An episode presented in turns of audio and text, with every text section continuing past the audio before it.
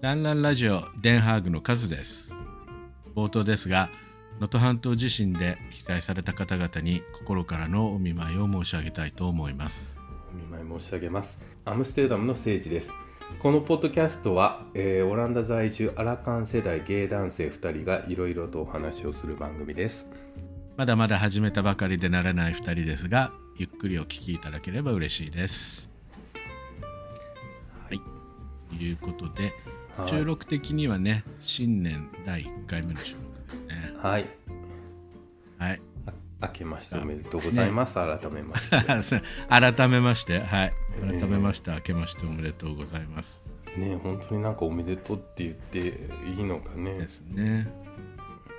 なんかね年末から風邪ひいてたみたいだけどせいちゃん風邪良くなりましたかあえっとねはい前回の収録の時に ボロボロだったんですけどもまあうーん1 週間経ちましたがほぼほぼなんかあんまり変わってないのかなっていう気がしなくもないんですけどまああの本 当えじょ状態的には同じような状態だけど前回はこれからこう沈んでいくぞっていう感じで今回はこうこれから上がっていくぞっていう感じで同じ低いところですけどもちょっとじょ あの展望が違うのかなっていう気はするけどはいそんな感じです、はい前回はねなんかすごい調子悪そうだったもんね、うんうん一緒に話しててさ、うん大丈夫なのかなとかずっと思いながら見てたななんかねあんまり話にも集中できてなかったしね うんなんかうノリが悪いなとか思ってそうだよね、うん今日はまあのり、うん、のりは多分大丈夫だと思います、はいはいえーはいオランダのお正月を迎えたわけですけれどもはい、オランダの正月ってどんな感じですかさ す台本に書いてないこと言うなってなんかでもね今回だから本当にね あのね寝た寝たきり正月だったんであの花火の時も、あのベッドの中にいたんですけど、今年に限っては本当にうるせえなって思いましたね。うるさいでしょだってうん、でも今年ほらあの年越しの時にさすごい天気悪かったじゃないはいちょうど12時ちょっと前ぐらいから俺まあアムステルダムにいたんだけどあのすごいあそう雨降なんっだてきたじゃんうんうんうんうんで花火やってる人たちなんかもあちょっと上がったっていうんでパーッと走ってってつけて、うんうんみたいな感じとか,、うんうんだから割といつもの年よりもうん早く終わったような気がする、でもほらあううこれちょっと不思議だったんだけど今年からほらアムステルダムも花火あのしちゃいけません都市に入ったじゃないですかでも何ら変わりなかったよねで警察が別に来て咎めるわけでもないし、そうなんか何の効力もない条例だ条例っていうかあれだったみたいねうん別に逮捕されるわけでもないしさ花火やってると、うんで普通に花火屋さんはオープンしてたしねアムスでもうんうんアムスでも売ってましたよあ本当うんまああのねポッドキャストをお聞きの皆さんよくわかんないかもしれないですけれど、うんオランダって年末の23日だけしか花火を店頭で販売してはいけない決まりがあってうんで習慣的に昔からあの年越しの時に花火をつけて花火をこう打ち上げ花火みたいなのが多いんだけど打ち上げ花火をつけてうんこう新年を祝うっていうねうんなんか中国系の人たちの影響らしいけれど始まった、うんあそうなんだうんうん、そうなんだって。うんっていうのが習慣になっていて、で人によってはね何百ユーロって花火にこの日の1日だけのために使う人っていうのがいるんだよね。そうだよ。だって、あの、一つ、一つに100ユーロとかっていうのもあるんだよ。なんか、何十連チャンみたいなやつとか。そうだから本当にこう素人が上げてるとは思えないような大きい花火がうん、国中至る所でガンガン上がるんだよね。うんそう、だから、家の周りでもね、窓から見てたら、見渡す限りあちこちで打ち上げ、花火上がってるのは、まあ、それはそれで綺麗なんですけどね。うん、そううん。うん、今年はそれ禁止されたはずなのに、うん、次の日がさこう誰も片付けないとそのまんまにしてるからさ、すごい道が汚いじゃない、あれあれが大嫌いなんだよね、うん、でも思うんだけどあのうるさい爆竹だけは禁止にしたらいいと思うんだけどな俺うん、爆竹をさ歩いてる人の足元に向けてそうそうそう投げる、うんバカの子供とかもいるじゃない、っうんていうのがねうん、あとあの郵便ポストの中に入れるとかさあもうほとんどバンダリズムみたいなことをやってるやつあらがまあねいるからうんだから花火禁止令とか出るんだよねうんで花火禁止令って何かっていうと今年から、去年ぐらいから始まったのかな多分今年からじゃないかなわかんない去年は聞いたことなかったけどうん、なんか自治体単位でねうん市とか、まあ、町とかそういった単位で、えーうちの町は31日に花火を上げることは禁止しますみたいなねうん条例というかお達しが出てでそこの町では一応やっちゃいけないことになってるはずなんだけれど、うんうんアムステルダムもそのそういう15か16ぐらいの自治体の中の一つだったんだけど、うんうんうん普通にガンガン上がってましたねっていう話を今ちょっとしたはいね。何ら例年と変わりはありませんでしたな、うん、あっていう話ですよね。そうそう、不思議でしたねあの花火禁止条例は、そうですね そうだからうちうちのパートナーとかが言うのはその花火の禁止令とかもまあそのなんていうのあのそんななんか警察がだから今今すぐにあの花火やってるからすぐにシャシャあの取り締まりに出ていくわけじゃなくてとりあえずまああのダメだよだけど捕まんないみたいななんかそういう曖昧なところがいまいちわからんみたいなことをなんか言ってたけどねうちのパートナーもオランダ人だって分かんないよねあれそうそ意味うじゃあなんなんっていうのね本当だよね、で、えーそうねあと面白いオランダのお正月の習慣っていうか年越しの習慣は、はいあの揚げドーナツを食べるんだよねはいはい一日に日本の年越しそばみたいな感覚で、はい、まあ、別にいつ食べてもいいしで冬になるとあのその揚げドーナツを売るところが、うん屋台がたくさん街中に出るんだけどはでその揚げドーナツねこうボール状のなんて言ったらいいんだいオランダ語でオリボーレ ンオリボーレンだろうかそうオリーらブオーレンって言ってあオイルボールですよねこ小麦粉をそうオイルボールね小麦粉をボール状にま まとめたものを油で揚げるうんはいちょこっとだけ気が利いたものは、えっと干しぶどうが中に入ってるとはいかそういったもの粉す砂ご糖いが重いものをうんそうでその上に粉砂糖をかけて食べる、うんそれをシャンペンと一緒に飲む食べるんだよねシャンペン飲みながら食べる、うんでも味の取り合わせが良くないものを食べるんですけれどうんねうちはあんまりしないけどねあんまり買わないけどうちも買ったことないなそういえばうんカロリー爆弾みたいなもんだからね、ねスペインではほらぶぶどう食べるとかあるんでしょあなんだっけなんかそういう話聞いたことあったねそうだよスペインでは年越しの時にぶどう食べるんだよなんでぶどうなんぶてどいううを年の分だけ食べるとかだっけそうそそんな感じそんな感じうんうん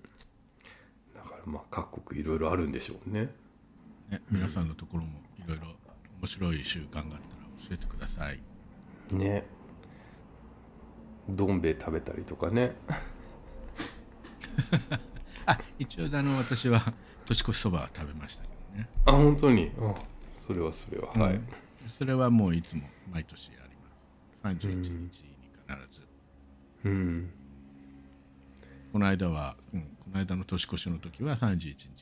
お昼でね食べました、あそうですかはいはい 私は寝てましたそうね病人だったからねはいはいはい Dames en heren.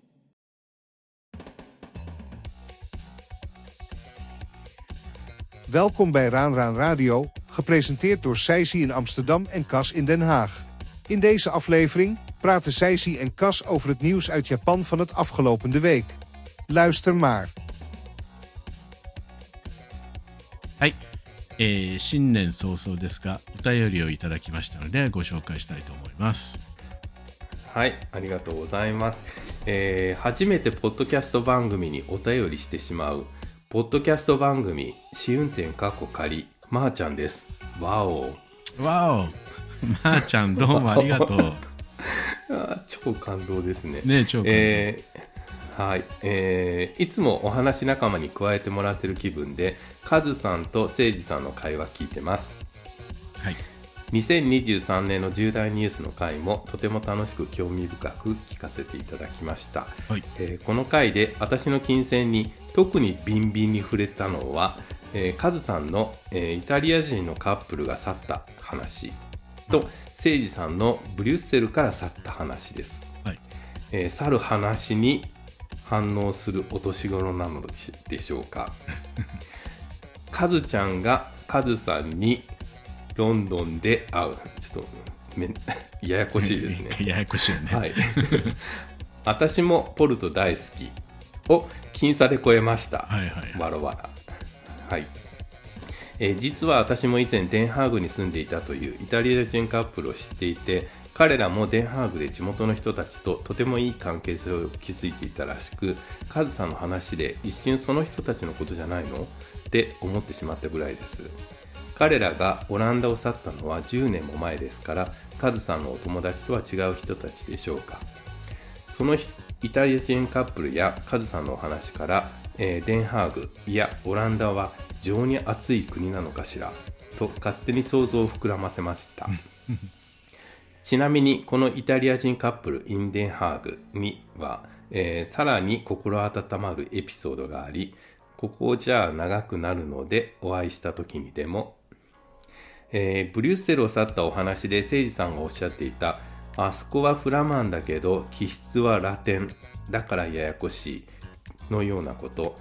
えー一見外国人である日本人には関係ないようですが住むとまた違いますよね、えーやがてはそういうことが真綿で首を絞められてるみたいになってくるあまり好きじゃなかったとおっしゃってましたが本当のところ好きになれたらどれだけ良かっただろうという気持ちの裏返しだということも自分の実体験からお察ししてしまったり当たり前ですが町はそこに住んでいる人たちの気質やカラー暗いプライドで成り立っていることを外国に住んで改めて学びました勝手な想像でとんちんかなこと言ってたらごめんしてねえー2024年もお二人にとって輝し輝かしい年でありますようにこれからの放送も楽しみにしてますねまっぴつながらまー、ちゃんお ーはいどうもまー、ちゃんありがとうございましたありがとうございますもうちょ超感動ですねねせいちゃん大ファンだからねうん大フ そァれはンなんなで泣かないでいい のよ感激して涙流してはい、なんかねねね全然とんちんかんなことじゃないよねもうそのままその通りなんじゃないかと思いますけど、うんねえ好きになれたらどれだけ良かっただろうっていう気持ちがあるんじゃないもしかしてあー言われてみたらもしかしたらそうだったのかなっていう気がしてきますねうんうんだって最初は別そうに、ね、確かに、うん、そんなにそうなん嫌よがってなかった本当にだから、うん、あのその旅行として行く分にはねすごいあの華華華華やかな街だしとても綺麗な街ではあるんですけども、うんそう実際に住ん住んでいるうちにだんだんだんだんこう、うん、確かにその 真綿真綿で首を絞められてるっていうの が、じわじうわ、ん、ねえ実感されますよね。うんなんかそのねまー、ちゃんがおっしゃってるこのイタリアイタリア人カップルインデンハーグ、used to be インデンハーグ、の方々の心温ま温まるエピソードってぜひお聞きしたいので、うん、そうですね。ね、お会いしえたえ時にというか、あのお茶会にお誘いいただいた時にでもあ、そうですね。ねえおえええ聞かせいただけぜひぜたらいいなと思います。ひうんうんあとね、冒頭に、あの、おっしゃっていただいた、お話仲間に加わってもらってる気分で聞いていただいてるっていうところなんですけど、私も本当にまさにね、あの、お二人のね、あの、試運転かっこ仮さん聞いてる時って、本当になんかね、自分がその 3, 三人目のうん輪っかに入ってる気分で聞いちゃうんですよね。わかる俺もそうだもん。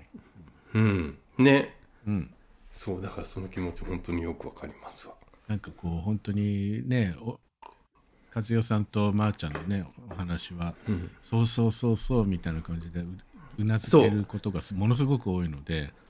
うん。うん、やっぱり同じくね海外に住んでるっていうこととあとうん、年代がね、ほぼ一緒なので、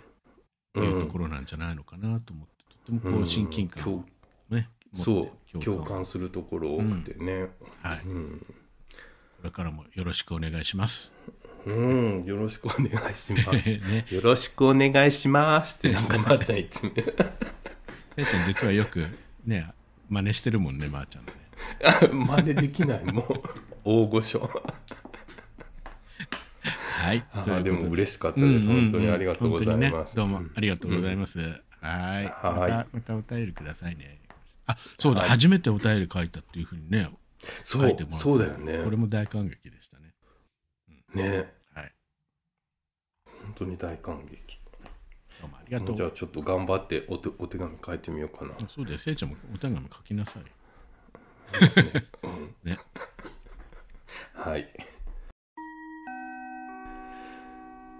はい、ということで、えーはい今週のテーマなんですけれど、はいなんかすごいタイトルがついてるんですけれど、はい。今週のテーマ、時事を語るじじいたち。これちょっと見た時俺すごいびっくりしたんですけど、私あの、じじじじ。そうね、年齢的には確かにじじいなのかもしれないけど、自分でじじいだと思ってないので、誰誰のこまとあとか思ったんだけど、 え、そうなんそれは言い過ぎか。僕はちょっとね、イメイメージしたのは、時をかける少女 をちょっとイメージして、タイトルつけてみました。そういうことなのうん。時なんをとなくほら、語呂が、語呂が似てない じじじをかか語るじじいたって。うん、はい、わかりました。はいはい。これシリーズ化するんですかいいんじゃないですかシリーズ化しても。今月の時事を語るじじいたちのコーナーですみたいはい。 はい。本当は、時事を語るババアでもよかったんですけどね。それはそれでなんか語呂が良かったから、それでもよかったんですけどな。ババアね。ね。 ババア。はそうだ、じじいの方がいいかな。 い。うん。ですね。はい。なんかちょっと一つ心配なことがあるんですけれど、はい。はい、私たちに時事を語らせたらなんかとんでもないことを言い始めるんじゃないかとかねうん。すごくこうきついことを言うんじゃないかとか思うんですけど、うんそれはいい,、はいい、いんでしょうかえ、いや、うわそれはじゃあお互いに、うんあの、まずいよ、まずいよっていうのは、 あの、サインを出すということでいいんじゃないですかね。サインを出すということでねうん。なんかいろんな批判めいたことを言いそうな気がしてああ、まあね。批まあま判とかね、文句とかねあ。うんあまりこうリスナーの皆さんが聞いてて、ね、耳障りのいい話じゃないことばっかり言うんじゃないかっていう気もするんですけれど。うーんただまあ、うんうん、ほん本意としてはそのどなたかを傷つけるとかっていうのはそういうのは全くしたくないっていうのはまああ根 も本ちろ的んにねはありますようね。んうだんからただまあその世の中こういうところおかしいよねっていうのはやっぱりちょっとこうねうん言いたい時には言わなきゃねっていうところですうよんね。あんまりそういうこと言ってる人もいないしねポッドキャストでうん、だから余計にこう、我々みたいなね批判受けてももう面の皮が厚くて、そう全然通らないような人とで、えええー日本に住んでなくそうて、です 日本で住んでないからこそいろいろ言えることがあったりとかもするかもしれないので、するかもしれないしね。うん。あの生命の危険感じないしねここにいた らいや、わかんないですよ。そういうこともね、根深い人はねでもいろいろし、ただネットで炎上しちゃうかもしれないけどまあそれはそれでいいか、そうだね。うん、昔そういう経験あるしした俺一回あ、そうなんだ。あ、でも、うん、そうだよね。ブログとかしてたらね。そうそうあブりえログ書まいすてたよ時ね。にね結構ひどいこと書かれたことがあったりしてうん。それでやめちゃったっていうこともあるんだけどねあ、そうなんだ。うんうん。その頃はねまだ体制ができてなかったからねうん。まあいいやそんな感じですけどそういったね感じでうん。今年はねあのポッドキャストを我々の形として持っていきたいなっていうねは気もしますっていうのをせ、前回の配信でも言ったのでねうん。うん。いいかな、うん。語りますよ、じじいたち。うんねということで、はい。まあ、面白くないと思ったらねあの聞かなくてもいいですかああらのなんて 楽しいところはいっぱいありますね。そうそう他のよそ様でね。あこれだねひどくなってきたなと思ったらあのねリスニングを止めていただいても全然結構ですので、はい。ただまあどっちかがね暴走するときはまあどっちかやっぱりね、あまあまあまあっていさめるようにしてねうん、であの人のね悪口は言わないようにしましょうねうんそれはもちろんそうですね政治家の悪口とかは言うかもしれないけど芸能人とかあ芸能人芸能人はちょっと微妙なとこだよね言わない方がいいんじゃないのうーん言うかもしれないけどうーんまあまあははいい、じゃあ時事を語るということですけれどはいなんかねにあはい何うんあのね僕今回だからこのテーマを設定したのは、うんあのーちょっと根底にはあのその日本今大変なこといろいろ起こってるじゃないですか、はい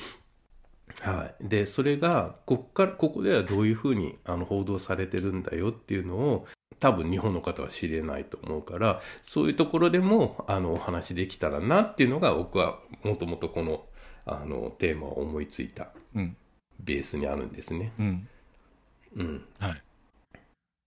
うねそそこまで話ができるかどうかちょっとあれですけどね。うんていうかでもそんなに日本のことってあんまりニュースに出てこないもんねここにいて出るけど 大きいそう大きいニュースは、うんうんうんでも今回のねその特に地震に関してはちょっとなんか得意な感じなんでねその地震に関してうんそっかなうんまあじゃあちょっ海と外でもお話ししていきましょう、はいそうですねね、2024年この辰年の幕開けは、ね、石川能登半島地震ということで、うんとんでもないことが起こってしまいましてねお正月からねね本当にお正月からお正月で団らん気分でねいたところに急にうん地震に襲われたんだろうと思うとなんかとっても、ね、やるせない気がしますうん本当にそうですよねで我々みたいにこう海外のね遠いところに住んでると何もできない無力感みたいなのがとっても大きくて。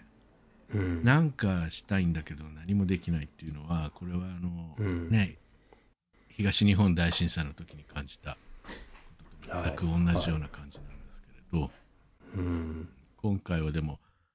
前回のね あの例があるのでちょっとは、う自分自身はねちょっとはこう心そんなにこうざわついてないかなっていう感じはするんですけどせいちゃんどうですかうんあのね、これね、1月の1日に、僕いつも1月の1日、実家にあの連電話するんですよ。うんで、みんながあの多分おせちとかお雑煮食べてる時間帯に、あの、電話したりしてたんですけども、うん今回はちょっと風邪ひいてたりとかっていうのもあって、うんと、日本の夕方の時間、5時ぐらいに、日本の5時ぐらいに着いた、元旦の5時ぐらいに電話したのねこっちの朝の10時ぐらいかなでその時にあの姉があのすごい地震があってねっていう話をしてて、んでその時に僕もなんかニュースニュースのダイジェストで地震があったっていうのはちらっと見てたんでそれもう一過性のものだと思ってたのうんうんそしたらその電話してる間にその姉の電話からあの電話あの LINE で電話してたんだけども、そのあもう電話してる間にもうどんどんピロリンピロリンピロリンってあの地震のがどんどん流れてきてて、んでうちの実家は、えっと京都と奈良の境目なんで関西なんですよだからあのねこの地震の石川半あの能登半島とはちょっと離れてはいるんですけどもでもやっぱりあの一番大きい地震の時で震度4ぐらいあったらしくって、でその話話をしながらもう本当に頻繁に10分おきぐらいにピロリンピロリンっていうのが鳴ってて、えそんなになんかい今もなんか起こってんのってしかもだからあんだけ離れててねっていうのはすごいなんかリアルに伝わってあびっくりしたんですね。うん、だから当初それそれでニュースねあの電話切ってから切り替えてみてもそのニュースのサイトにピロリンピロリンっていうのがもう本当になんか頻繁に出てきてて、あうんうんこうん今回なんで知ったんだっけなやっぱりあれかなネットをこうパラパラ見ててそれでニュースがひうん出てきたのかなうん、だからいつもだったらね大きい地震がありましたで単発で終わるのにもうそれがずっとなんかでしかももうあのんニュースサイトとか見たら特特番のあのコーナーとかももうすでにできてて、で TBS のライブニュースとかもこっちでもう丸まま見れてたのね。うんうんうん、でそのニュース番組のテレビの画面でさえピロリンピロリンっていうのがずっと流れてて、あ本当にすごいことが起こってるんだなっていうのを、うんうんうん、今回はか、うん、リアルタイムですごい分かったっていう感じですよね。でもそれそれに反して、んあの被害がどのくらいかっていうのが全然で出てこなかったじゃないですか。うん今でもなんか分かってない部分って多いんでうすよ、ん、そそんな感じですよね。でそのニュースの画像もあの誰かがそのあの動画で撮ったやつをツイッターとかに上げててそのツイッターとかをそのニュース番組があのあその拾ってるって感じね Twitter の画面とかうんううんんだからそのテレビ局とかのニュースのあの映像ではなくって、うんしあの一般視聴者の視聴者のね、映像がずっと流れてたじゃないですか。うん今時だよあねれがまたうん、あれが、うん、すごいなんか、不思議な感じだった。うんで、えっと今日ねこの収録してるのが1月の5日なんですけれど、はい。はい、あの地震が起こったのが 1, 月の1日元旦だったでしょでもうすでにはい5日も経ってるわけですよね。う。うんん、でまあこの間にずっとね X をはじめいろんなうんネット媒体とか YouTube とか見ててもうすごいいろんなあの議論が巻き起こってるじゃないですか。うん、うん、うん。なんかこう批判し合ってるってこういった時でもうん最近は批判し合うのね皆さんって感じがしてすごいなと思う、うん、まあそれは置いといてとりあえず何かしたいと、でも何もできないから募金をしようと思ったわけです、うん。で募金をしようと思ってでちょっとネットで調べてみたんだけれど、まあ、一番大きいのが YahooJapan で Yahoo 募金、うん Yahoo 基金とかいうのがあるじゃない、うんでうん、うん。あれはあの海外に住んでもでもできるからみたいなことをあの、うん誰かが X でうん、つぶやいてるのを見てあそっかそうだったよなとか思ってやろうと思ったのよ、うん。そしたら、ヤフーってさ数年前から EU では見れなくなっちゃったじゃん、ヤフージャパンねそうですね。うんはい、はい。うんうんだけど VPN 使えばできるからっていうんで VPN を使って俺時々ヤフージャパンのさ、ニュースを見てるのね、はい、はい。うん、うん、で募金もしようと思ったんだけれどう。うんん、実はこれって Yahoo Japan の ID がないとダメなあのー Yahoo 基金からの募金はねなるほど。で Yahoo Japan の ID 持ってたんだけれど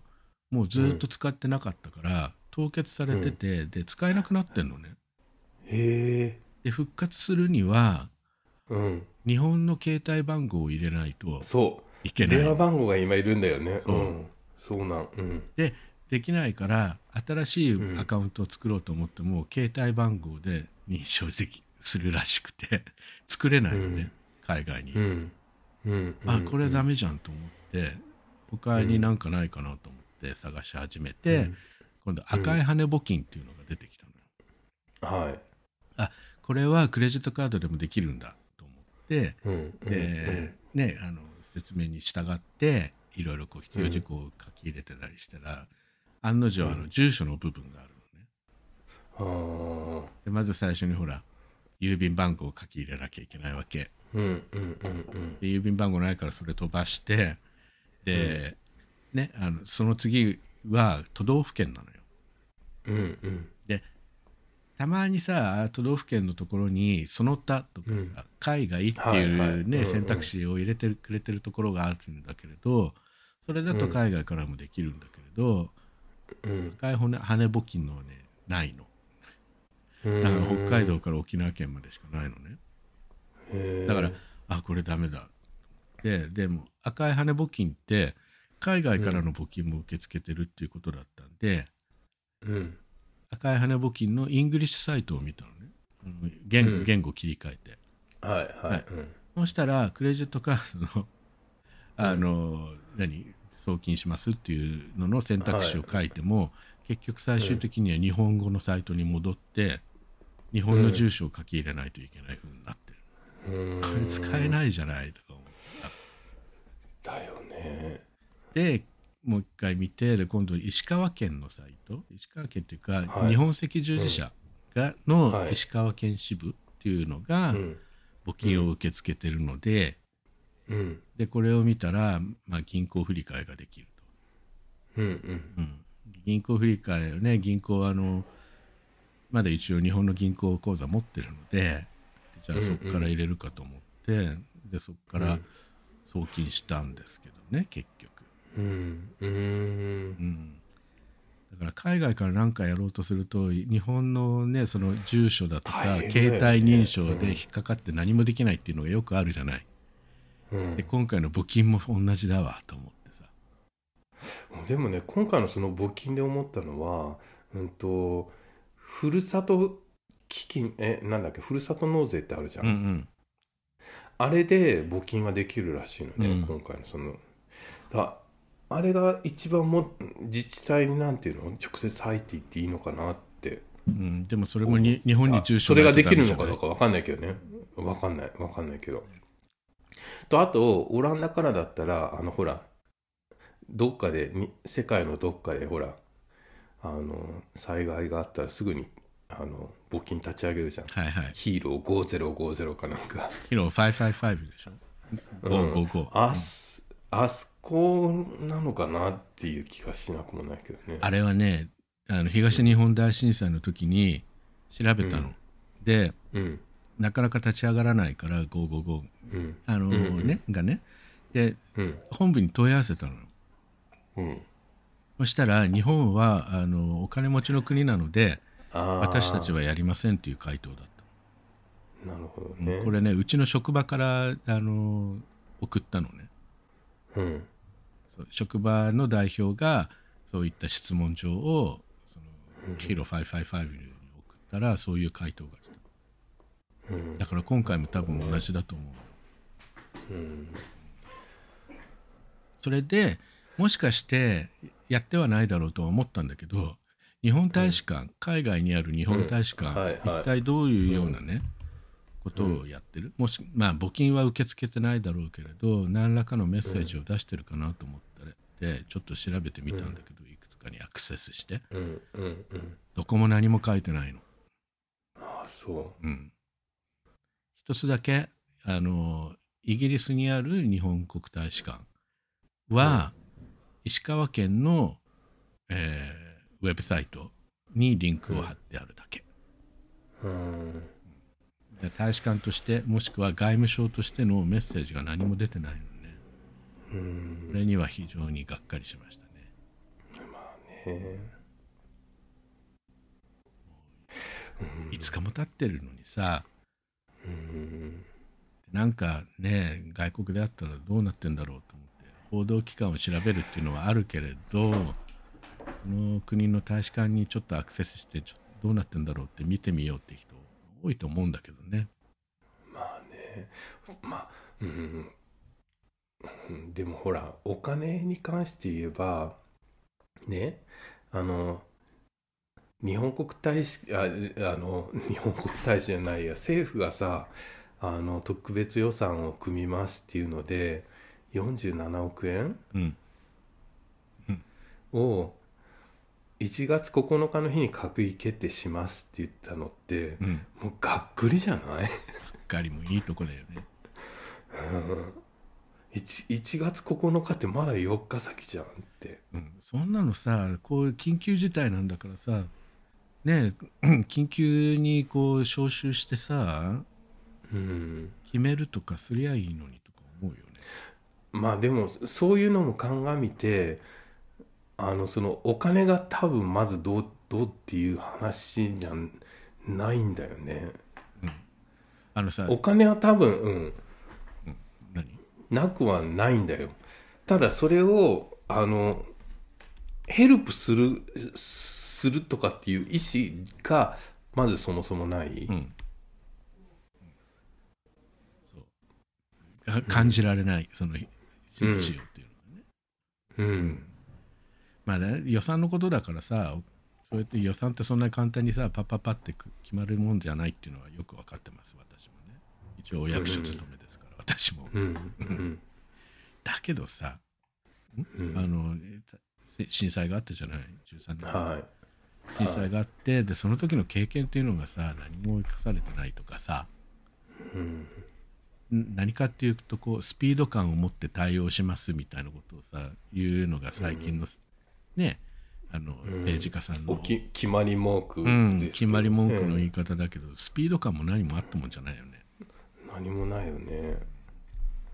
いやだってあのその民主党の時でさえさもう翌日にはさ警察何千人出します自衛隊何人何千人出しますっていうのさボンボンボンボンって出してたのに、今なんか3日た3日4日経ってからあーじゃあ警察2,000人とかってなんかあ足りないようならもうちょっとみたいななんかそういやそういくら元旦とはいえ、うんちょっと立ち上がり全然ダメだよね。ダメだよね。っていうかさもうこんだけ日にちが経ってんのに全体どれだけダメージが出てますっていうのさえつかめてないっていうのがもう本当に致命的だと思う。本当にそう思う。うん、だから海外のメディアもこっちでもそんなになんていうのあの目に取り取り取りだ取り扱わなくなったのは被害の規模は分かんないからだと思うよ。なんか BBC のさチームが現場に入っててそこから中継みたいなのしてるのを見たんだけど、あれはすごいなと思ったけどね。うん、だからニュースらしいニュースって本当にあれだけしかないよね。日本のニュニュースソースってあんなになんていうの現場に入ってあの輪島こういう風になってますとかっていうの本当にやってんのかなってすごい不思議だもん今。うん、俺もそう思う。うん、だから BBC はあの1日目はここで2日目び宇和島に入りましたあの本当になんか焼け野原になってますっていうのうん、ひしひしとわかるもんねあのあの映像見たらね海外メディアを通通じて海外にいる私たちが日本のことを知るっておかしいよね。おかしいよねうん、そうそれでさっきも生徒も言ってたけど、何 40, 40億円え29億円だっけのあ47億円とかでし47ょ億円かうんうんあの万博のリングってさ問題になってるじゃない、はいあれって350億円それ言いたかったのあやっぱり、はい350億円かかるんでしょ、はいやめりゃいいんだよね万博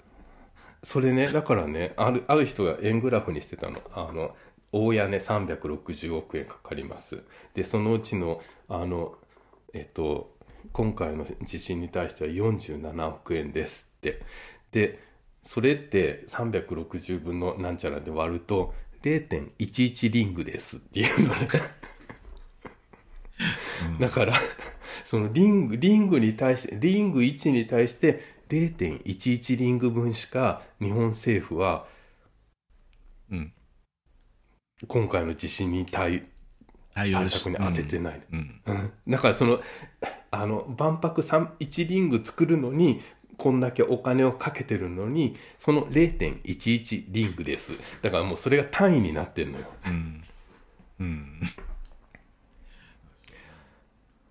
おかしな話だなよんね。かでもさ万博やめるんだったら今が一番いいチャンスなのねねでもやめないよね。多分やめやめないんでしょうん。まあねあのお金の出どころっていうのがさ全然違うっていうのはもちろん分かってるよ俺だってねうん。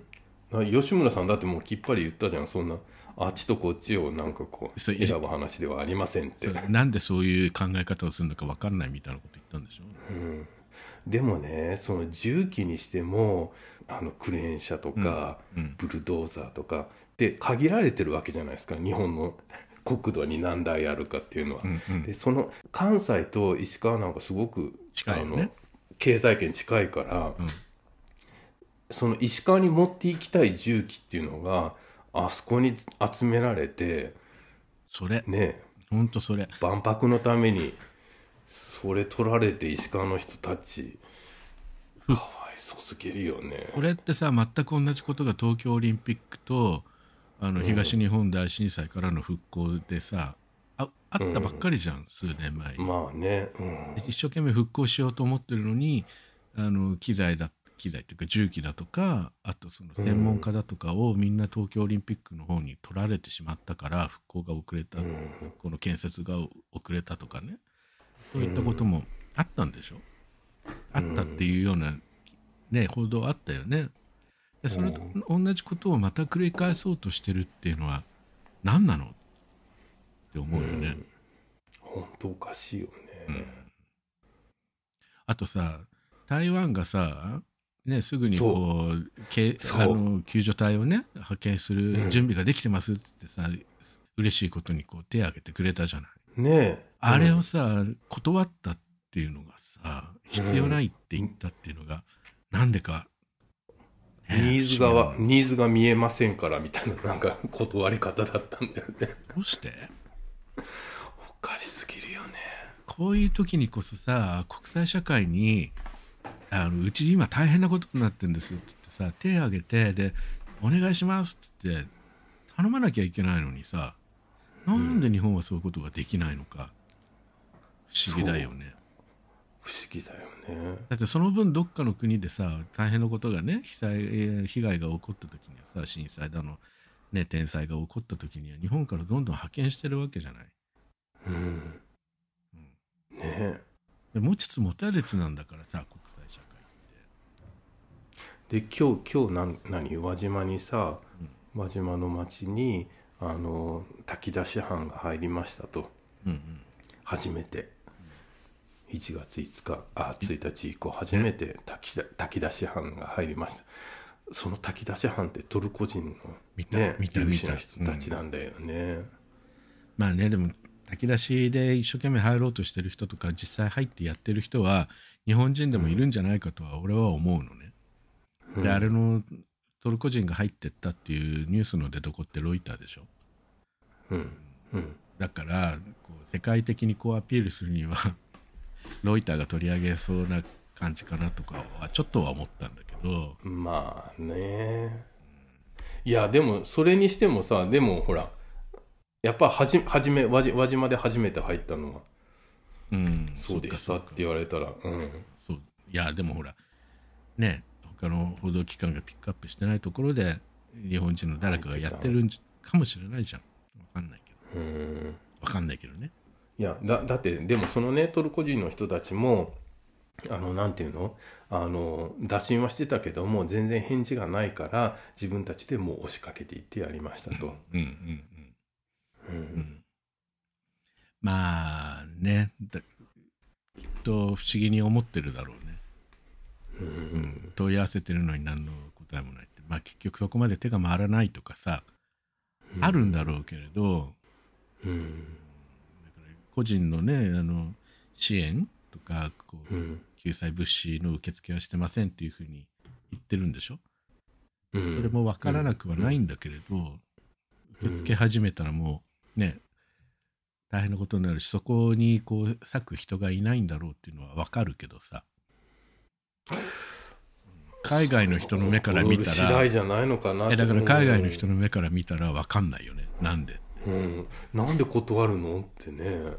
特にイスねトルコなんてムスリムの人たちでしょ、うんムスリムの人たちってモテる人たちがこうも、ね持たない人たちに対してこう、救いの手を差し伸べるっていうのを普通にやる文化だからこちらから助けたいのになぜそれを断るっていうことは絶対理解されないと思うんだよね。だよね不思議だわあとねこの地震に関してはあの原発がはいどうなってるのかって怖いよね。何も説明がないでしょ政府から。うん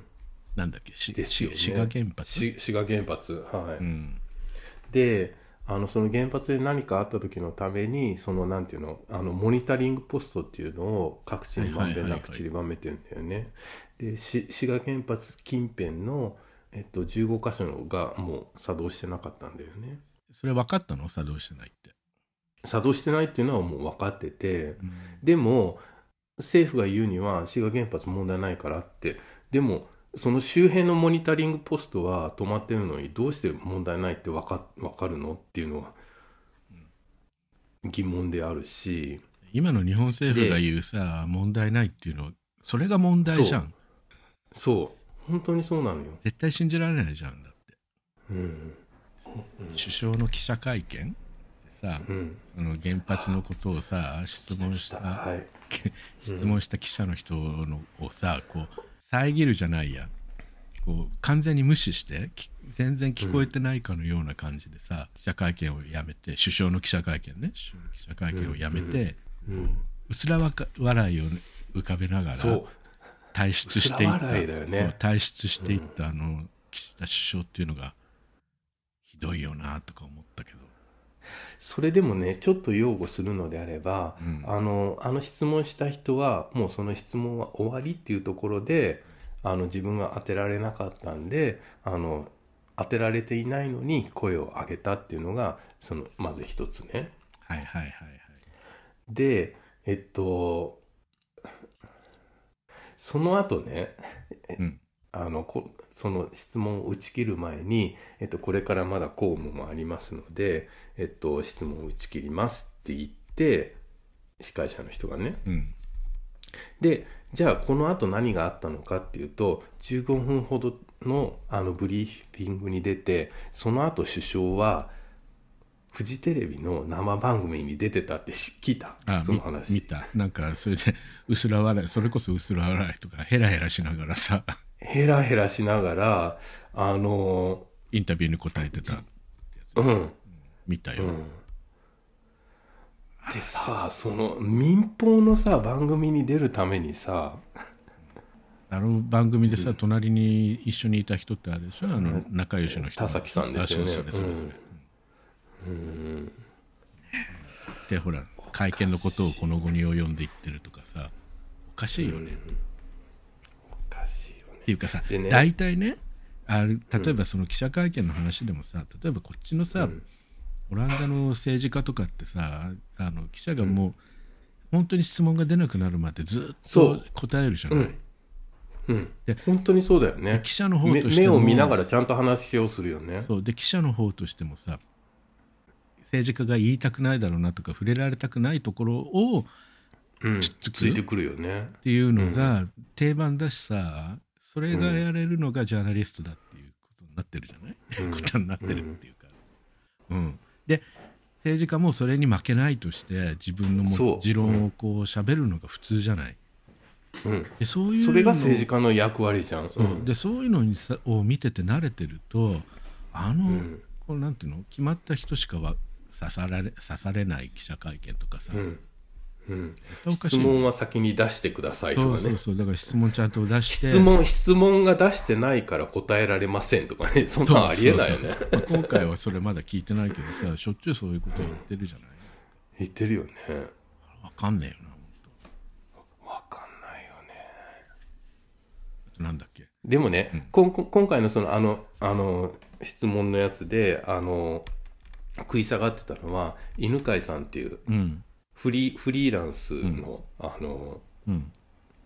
ジャーナリストの人なんでねだから僕はすごくそういうところであのあのツイッターねツイッターのすごくいいところはそのそういう人たちもほら情報発信してるわけですよ、うん個うんうんう人ん個人個人で。だから例えばその犬飼さんをフォローしたらこの人この人はどういうことを言いたいのかっていうのがあのすごくよくわかるし、そうだよね他にそのい犬飼さんを取り巻く人たちっていうのがツイッターでほら、あのおすすめの人とかで上がってくるから、はいはいはいそういう人脈とかでもあのニュースソースとしてあのとすごくあの有用になるから。東京新聞の望月さんとかねそうそうそう。だから、そういう意味で僕は本当にツイッターは公共性としてもうちょっと意義があるっていうことをね、イーロン・マスクは知ってほしいよ ね。ツイッターで見追ってんのもねなんかこうちゃんと選択眼を鍛えておかないとなんかそう、デそマう。デマにこう足をすくわれうそん、うな間違った人をね、間違った人をフォローしちゃうとあれだけどね。でもほら、やっぱり、なんていうのあの、大方どういう人を、あの、追いかければいいかっていうのはさ、うんうん。間違いない人を選んでいけば、だんだんだんだん広がっていくからさ。そういう意味では、変なニュースソースよりも、やっぱりツイッターっていうのは、意義があると思うけどね。うん。ね、であとさ俺見るたんびにこうちょっとは腹が立つって言ったらあれだけどあの防災服ね政治家がすぐ防災服き着て出てくるのあれなんとかなんないのなんかやってます感を出してるだけでさ実際何もやってないのさ今回の、だからその岸田さんのやつもね、みんななんかき、綺麗な紫、薄紫色の、 そうそうそう、みんなユニフォームみたいに着着てたよね。うん、あれ不自然だよね気持ち悪いよね。俺最初に見てなんかおーとか思ったのはやっぱ東日本大震災の時なんだけどさあの時はさ枝野さんがずっとあの防災服着てずっとメディアに出っ出ずっぱりだったまあじゃん、ね。うんあーそれで面白いのは、うん、あの、あの頃のツイッターって、あの、ハッシュタグで枝のネロまあそれは覚えてるよっていうのが、うん、あったけど、今は岸田ど こ長谷どこみたいな。汗どこもそうだね、そうそれでさ日本赤十字社の募金をする時にさ日本赤十字社の石川県支部に送ることになってるわけよはい。北国銀行っていうの、北国銀行って書いて北国銀行って読むのかな。でそれの口座がさ、ね、 県庁支店かなんかの石川県庁支店で,、はい。うんで筆頭人がさ長谷県知事なのね広し当然はい。うん。えこの人に寄付するの嫌だとか思ったんだけど、へえ、そうだよね。まあでもそれでもしましたけどなんかね、東京に里帰りしてたんでしょ、あの人。あ里帰りっていお正う月かはあれなんでしょうあれあれはなんか各県の市長だからあの県知事は、あの東京に集まることになってるんでしょ正月って だって、なんか皇居にそう挨なんだ拶しに行くんだっけそれでも里帰りっていうのその辺俺はよくわかんないわいや里帰りうう里帰りしてるからあの明日朝一番に明るくなったら帰りますとか言って 明るくなったらってなんかあそうだそうださっき言おうと思って忘れてたのはさもう1月のつい5日になってるのにさ首相がまだい現地入りしてないっていうのはこれもどうよって思うけどうんなんか控えてらっしゃるんだよね何控えてらっしゃるみたいですよなんかな何を遠慮してるのか知りませんけどえ何 い現地に現地入りするのを控えてらっしゃるの、現地入りを控えてるらしいですよんなんで知りません閣僚の方とかもなんか控えてるらしいですよえ自分が行ったら迷惑になるからとか思ったのしいや だ知りませんけどそういう言い言い草みたいですよあそうなの自分が行ったら VIP 待遇をしなければいけない検知用の人たちに迷惑をかけるからとかそういうことなのかないやさあそこまでなんかこう デリカシーのある方々なのかは知りませんけどえーかといってねかといってねだからそのあの私はまあツイッターとかでもよくフォローしてるんですけどジャーナリストのね、あの津田津田大介さんはいとてもなんか私はあの信頼してよくフォローしてるんですけどもこの方はうんあのとある理由であのこん今回その珠洲市にねあのどうしても行かなきゃいけなくなってでその道すがらあの取材じゃないけどもあの状況を収集できたらなみたいな感じでこの1月の4日かな行かれたっていうことをツイッターとかで言ってると、もうもう叩きたい人たちは、もうこのさなかに何を、何をなんかお前ごときフリーランスが、あの、ガソリン代使っていってるんだ、みたいなんでなんか炎上してたらしいんですけども、そういうのもおかしい話だよね。うんジャーナリストがね、報道目的で言ってるのに、うんジャーナリストが見てきたことを伝えないと大衆がは何そうも分かんないしそういった使命があるわけでしょ、ああいうジャーナリスト、だからこん今回の多分なんかあの報道報道とかもなんか人々のあの携帯の動画とかでなんかつなぎ合わせてなんかうんっていう貧弱なね報道しかできないのかなって思いますよね。いやでも本当首相がね現地入りしないとしても首相の特使が行くとかさ普通するんじゃないの、しないのかなだっいてやしないしないのかなしししせずにフジテレビの番組に出出てるんでしょ本当おかしいよね。例えばねこれこういうのさああんまり比べるのとか俺好きじゃないししちゃいけないと思うんだけどオランダの場合だと必ず国王が行くよね、ああ女王が行くよね女王が行ったよねベアトリックス女王とかさ何か大惨事があったら必ず行ってたもん、行くよね。うん、アレクサンダーだって今行ってるでしょでもそういう意味ではほら政治的な力は持たない人たちなのにね。うん、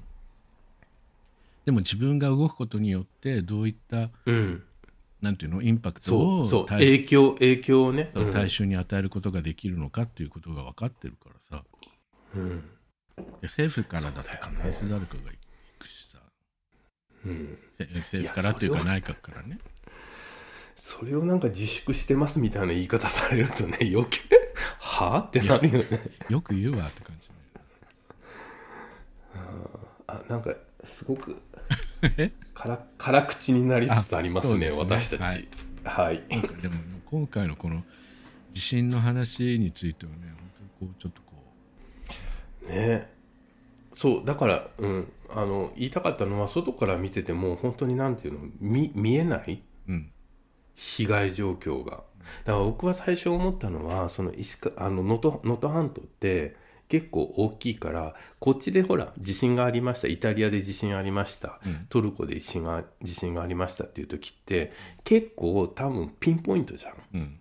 だから今回のそのあの今回とかあの東日本の時もそうだけどあの広範囲でこう被害がありますっていうのは多分こっちの人にはなかなか伝わりにくいのかなっていうのはちょろっと思ったのねうんでもメディアが規模感みたいなのがそうメディアがなんていうの発信してないからそうだからあまりよくそうわからないそうのなんでよ結局はそうなんようんうん、だから最近だってニュース出てこないじゃんあんまりもう、うんいつだかからにな規模的なものが問題なのかなって思ったらそうじゃなくって多分報道のあり方だと思うんだけどうんでオランダで、うんとね、ちょっと唯一気になったのはあんと日本日本はこんだけ地震大国で地震いっぱいあってで今回もすごいパワーの地震があったのに、えっと、そこまで建建物とかの被害が出ないのはなぜかっていうのをうんなんか言ってたのね。で、うん、と木造とかでもまあ免震作りが一応ありますと。でビルとかでもあのなんていうのはあのじゃあ耐震構造はねああの世界で一番き、ね、あの厳しいんでしょ、た日本うのん建築の耐震構造の許可っていうのね、でとあと3つ目が新しい工法でっていうのが僕は全然なんかえそんなのあったのって初めて気がついきあの、うん知ったんだけど、うん、と地震が起こったら空気の流れをなんかコントロールして建物の地下に下に空気をなんか送り込むかなんかで、うん、と建物をさ、えどのくらいって言ってた3 30センチ3 3センチうんかなんか浮かせるんだって、ううん空気を圧縮した空気をし建物の下に入れて、うんえそんな技術あんのっていうのなるほど知らなかったけどまあ俺も知らないけどさでもそういうね耐震構造を作るための技術は一番日本が発達してるしその基準っていうのは一番日本が厳しいわけだから、だから建物倒壊とか少ないっていうふうに聞いてるけれどでも今回の地震に関してはかなり倒壊してるでしょ。だからうんそのていうのは被害状あ況のがまだよく分かってない地域っていうのはほとんどもう壊滅状態だとか言ってるじゃないで、そうんそれが少しずつ最近分かってきてるじゃない。そうそうそう。うん、で特に言ってるのはあの珠洲市は、あの本当に過疎化過疎化が進んでて日本でも一番そのなんていうの免震とか耐震とかの鉄度合いがあのすごく進んでなかったんだって。うんうんでしかもあの高齢化社会になっててでその家にいるのが高齢者だけとかでそのそういうのにキャッチアップすることさえもままままならずに昔ながらの木造建築がすごく残ってたから今回はすごくあの被害があったんじゃないかっていうようなことをその津田さんの番組でも言ってたけどね。例えばトルコとかでもさ地震があった時とかって現地の人たちが泣き叫ぶようにしてさ「助けてくれ助けてくれ」ってやるじゃない。うんだけど日本の場合ってさ我慢しちゃう文化だからさうんそれがこう感じられないっうんていうのが結構大きいんじゃないかなって東日本の時大震災の時にも思ったのね。うん、そうだね、うんそうだよね。なんかこうねスーパーマーケットがぐちゃぐちゃになってるのに全然こううん、誰かを行動にならないと。 そうそううん略奪が起こんなかったとかそういうさこうなうんうんなんていうのそういった美談をささらに美化してうんした話がさいろいろ発信されたけれどさこうどんなにこう人が困ってるとかさどんなにこう人が泣いてるっていうのって出てこないじゃん日本からのニュースってそうだよね。ねうんその辺もあってなんかこう人々のかあと日本はねお金持ちの国だっていうのでさうんうんうんこうこ国際社会の関心が低いまんまなんじゃないのかなと思うのね。うん本当そうだよねこのポッドキャスト配信するのは1月の何日だっけ10あ日ーと10日か、うん、とうんあと5日後ね、その頃にはもっといろんなことが分かってて、で状況が良くなってて、で、ね、被災された人たちに水だ水だとか食料だとかがちゃんと行き渡ってるようになってるといいと思うけれど、なってないんじゃないかなっていう危惧の方が大きいね。そう、うん、この話で随分長くなっちゃったけど。はい あと航空機の事故の話も航空機の事故の話を始めるとまたこれもすごい長くなりそうなんだけれどでもこっちの方はねなんかだんだんなんでこんなことが起こってしまったのかってなんかだんだん分かってきてるみたいね。うんまあ、うん、そうだよね事故だもんうねん、いろんなねこう不幸な事例が重なって事故が起こるわけだから、うんだよね。うんまあでもうんうんそれよ言りう言うんであればやっぱりその最後にねあの JAL のクルーの人たちのあの的確なうんあの判断でうんうまく脱出できたっていうところはやっぱりうんあの称賛すべきところなのかなっていう気はしますけどね。そうですねでこれはやっぱり国際的にもね、日本だったからできたことで、うんっていう風な評価になってるじゃないあの、うん人々もちゃんと落ち着いて避難をしたと避難訓練をちゃんとしていたから、うん乗務員の人たちの判断もしっかりしてたし乗務員の人たちのリーダーシップもあったと。うんうん、でそれにこうね従ちゃんと人々が従った。そうそこよね、うんあの本当に人々がし従ったっていうところが大事だよね。うん、これは日本人っぽいよねでも実はね。うんうん、だってやっぱりほら荷物取ろうとかすするじゃん。うん、絶対取るもんね。うん、ハイヒール履いてても知らないとかって ハイヒールはでも本当に履いてたらねあのシューターに穴が開いちゃうからね、うんあとねやっぱこう言いたかないけどこちらだとさやっぱ自分が助かりゃいい、自分と自そう分の押しのけてね、うんうん家族が助か助かりゃいいって感じで押しのけていく人が絶対いるだろうしね、これはでも本当日本人はね、人の言うことを聞く民族だからうんうまくいったんだろうなって俺はうんうん本当にそれは素晴らしかったです素晴らしい。うんで最近ちょっと気になってるのはねあのペットの話だよね、はい航空機にペットを航空機の客室にペットを、うん乗れるよううにんうん働きかけましょうみたいな運動があるみたいだけど、うなんかんちあれでしょ change.org のさサイトで16万あそうなん16万出てたような気がするけどペットキャビンできるようにっていうやつそうへえさっきどっかで見たんだよねうん我々はそれはちょっと違うよねっていううんそれは話なん絶ですようねん俺は絶対違うと思うしうん僕もそう違うと思いますなんで違うと思いますを話し始めるとものすごいまた長くなりそうな気がするんだけれどうんいやいやでもねその、うん、飛行機にうんあの動物を乗せるっていうこと自体がやっぱりそのなんていうのあのちょっと特殊な事情っていうのをあの乗る側もあの認知すべきだと思うのね。うんあごめん16万なんて真っ赤な嘘でした3万5895うん、だっていういやでも3万でもすごい数だと思うよ。そうだよねうんうんいやだからねその結果的に見てねあのペペットを置き去りにしたからかわいそうですっていうのはそれは重々理解できるんですよ。うんただそもそもあの飛行機にペットを乗せてあの旅行する必要性があるかっていうところが僕はちょっと疑問点がつくのね。うん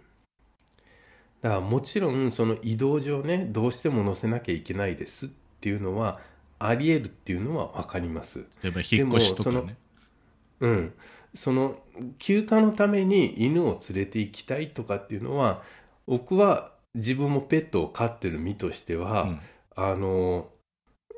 それが本当にいいのかっていうとペットにとってもあのなんていうのあの飛行機に乗るっていうことはあのそのベリーに乗せるのかキャビンに乗せるのかっていうのは置いといてやっぱりすごくストレスフルになるわけですよ。うんだからそれそういうストレスを与えてまで一緒に連れて行かなきゃいけないのっていうのをやっぱりちょっと考えるべきだと思うんだよね。そうだよねうん、ペットは家族なんですとかさうん、ペットそれはわかるペッよ。トもいうんの命も命なんです貴重な命なんですっていうんでその気持ちはわかる、俺もねうん、う俺だん、ってほらね猫を飼っててものすごい可愛がってたから、うん。でもであればそ、その命をちゃんと大切にしていきましょうよっていうのがうんおオーナーじゃないのかなっていう気がするのうね。んそうペットフレンドリーな国になるっていうこととさ、うん、ねその航空会社に対してペットもっとペットフレンドリーになってくださいっていうふうに働きかけるっていうことと、うん、うん、安全上のこう考え方っていうのはこう相反するところは絶対出てくると思うんだよね。うん、であとあなたのペットはあなたにとって可愛いかもしれないけどその他の人にとってはそうではないっ脅威になりうるからね。ていう場合もあるということをちょっと忘れてるんじゃないかなっていう気がしたのね、そこそのう議論を見てて